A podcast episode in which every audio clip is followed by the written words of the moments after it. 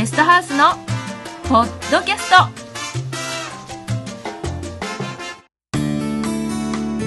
ご機嫌いかがでしょうか？ベストハウスです。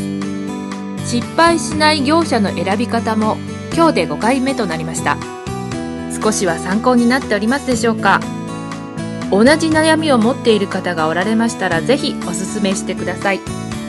きっとお役に立てると思います。では第5回。いい工務店を見分ける5つのポイントスタートです。この業界に入ってからたくさんの専門家という方に会ってきました。世界的に有名な建築家や法隆寺や薬師図に携わってきた宮大工さん不動産コンサルタント弁護士ファイナンシャルプランナーインテリアデザイナー頑張っている工務店あまり頑張っていない工務店などなどたくさんあった中で信頼できる専門家とそうでない専門家もいました。もちろん相性もありますがどうやったらそのいい工務店に出会えるのでしょうか。また相性のいい工務店はどうでしょうか。それは以前に言いましたが皆さん自体がある程度の知識を身につけること。それとたくさんの人と会うことです。ではポイントを説明しましょう。ポイント1ある程度住まいに対して知識を持っておくこと。そうしないと相手が何を言っているのか善意なのか悪意なのかがよく分かりません。ポイント2一度専門家の肩書きを外し一人の人間として自分の尺度で測ってみてください。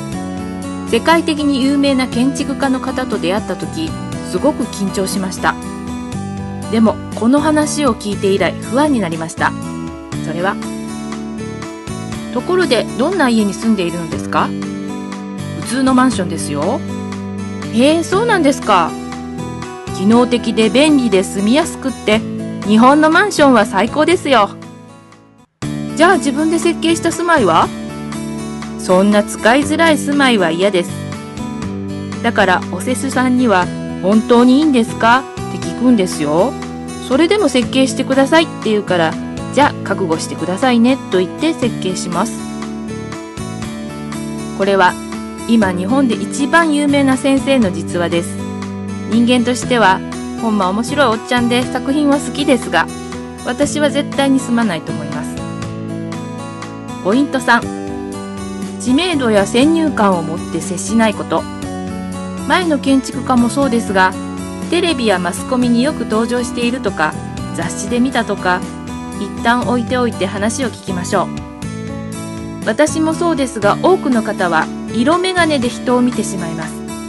2級建築士より1級の方は上か？いえいえそんなことはありません。1級建築士でも杉とヒノキの違いがわからない方がたくさんおられます。ポイント4住まいの知識を身につけるため住まいづくりの漫画を読んでおくこと。住まいの知識を身につけるにはセミナーに参加したり雑誌や書籍を読むことがいいのですが時間がない場合など一冊漫画を読んでおく。それだけでも随分と違います。一戸建てに関するものであれば例えば漫画家づくりはじめに読む本講談社漫画でわかる家づくり12月刊ハウジングなど。ポイント5無料セミナーを受講しましょう。最近では毎週のようにいろいろな勉強会やセミナーが開催されています。新聞やリビング誌のミニコミ誌などの情報を見て時間があれば参加してみてください。中には自分たちの会社の PR であったりしますがこの会社はこんな考えなんだと必ず得るものはあるはず。さてこのように工務店を見分ける知識を身につけそして話をしてみると同じ答えでも聞き方や受け答えが変わります。必ず知識は身につけてから工務店選びを行ってください。他に番外編としては坂本龍馬の言葉の中に「知は力なり」という言葉があります。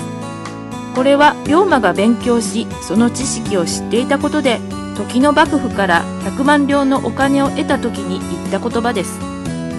知っているだけで100万両ですよ。では次回よく聞いてくれる人よく聞いてくれる業者を選びましょう。をお送りします。お楽しみに。以上ベストハウスでした。